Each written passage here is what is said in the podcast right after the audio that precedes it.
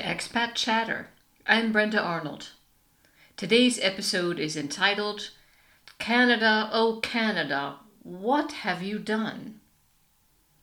Growing up, I used to gaze across Lake Erie and imagine seeing Canada on the other side.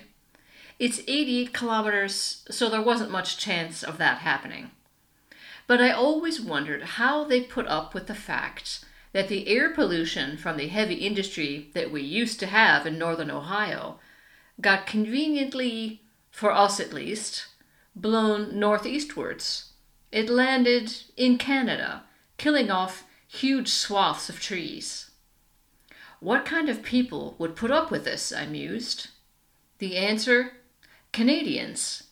That's because they are what I refer to as the better Americans indistinguishable to the amateur, but clearly identifiable to the expert. For example, Canadians have the same accent as Americans, at least until you hear them say oot and a boot, but they're not as loud and in your face as Americans are. They're not arrogant either, a side benefit of not being a superpower. You never hear about Canadians invading anybody. When they do go abroad, they don't wear army uniforms, but sweatshirts, shorts, and baseball caps, like other tourists. And they know how to disappear in a crowd. This is something Americans require extensive training to pull off. In short, you can rely on Canadians to be sensible, low key, and generally nice folks. The film director Michael Moore demonstrates this beautifully in the movie Bowling for Columbine, in which he decries the violence and gun culture of the United States. He interviews many Canadians just across the bridge from Detroit, Michigan, in Windsor, Canada. It's just a short bridge, but it separates two worlds. These Canadians report leaving their doors unlocked and not worrying about people breaking in. And if they do break in, ah, it was just some teenagers looking for alcohol. In the US, they shoot you just for jogging past the house, especially if you're the wrong color. And now, this very bridge is the site of the kind of protests I thought were contained in the lower 48 states. This is hard to stomach. What's happening here? If we can't rely on Canadians to be rational, I'm not sure who to turn to. Canada has a prime minister who not only knows where France is, he even speaks French. Of course, this is because of Quebec, which is French speaking for historic reasons, but it's hard to imagine a similar arrangement in the US. Seeing the handsome, perfectly mannered, diplomatic Trudeau on the TV screen next to Donald Trump evoked an emotion I can only describe in German, Fremdschämen, which means being ashamed on someone else's behalf. The kind of feeling that makes you go hide in the bathroom until it's over. It's the feeling you got when you watched those college guys in the 1970s movie Animal House. During Trump's presidency, I spent several months hiding in the bathroom. I'd better be sure it's habitable, just in case he gets reelected in two years. Canadians have had universal health care for decades. I can almost hear them snicker at their southern cousins, who long ago sold their health to big business and big medicine, meaning hospitals, medical specialists, HMOs, and the like.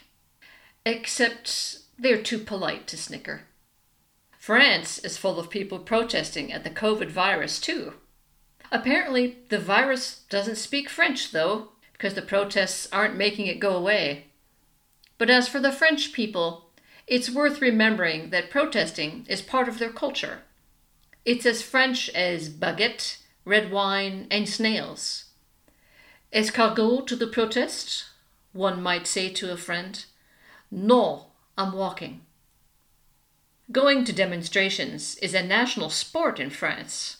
I've read that French parents will reminisce with their kids. Ah oui, I remember when I used to go to demonstration. The topics may change over time, but it's protester all the way.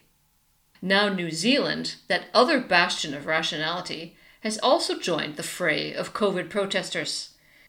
This is the country whose Prime Minister, Jacinda Ardern, gave birth to a baby in office. 10 points for women empowerment. But far more impressive was her reaction to the mass shooting of dozens of people at a mosque. She immediately arrived at the scene, showing respect by wearing a headscarf, comforting people, speaking to victims' families, and exhibiting extreme empathy. Jacinda Ardern did all the things organizational psychologist Adam Grant recommends in his LinkedIn posts and books, but that you rarely see put into practice.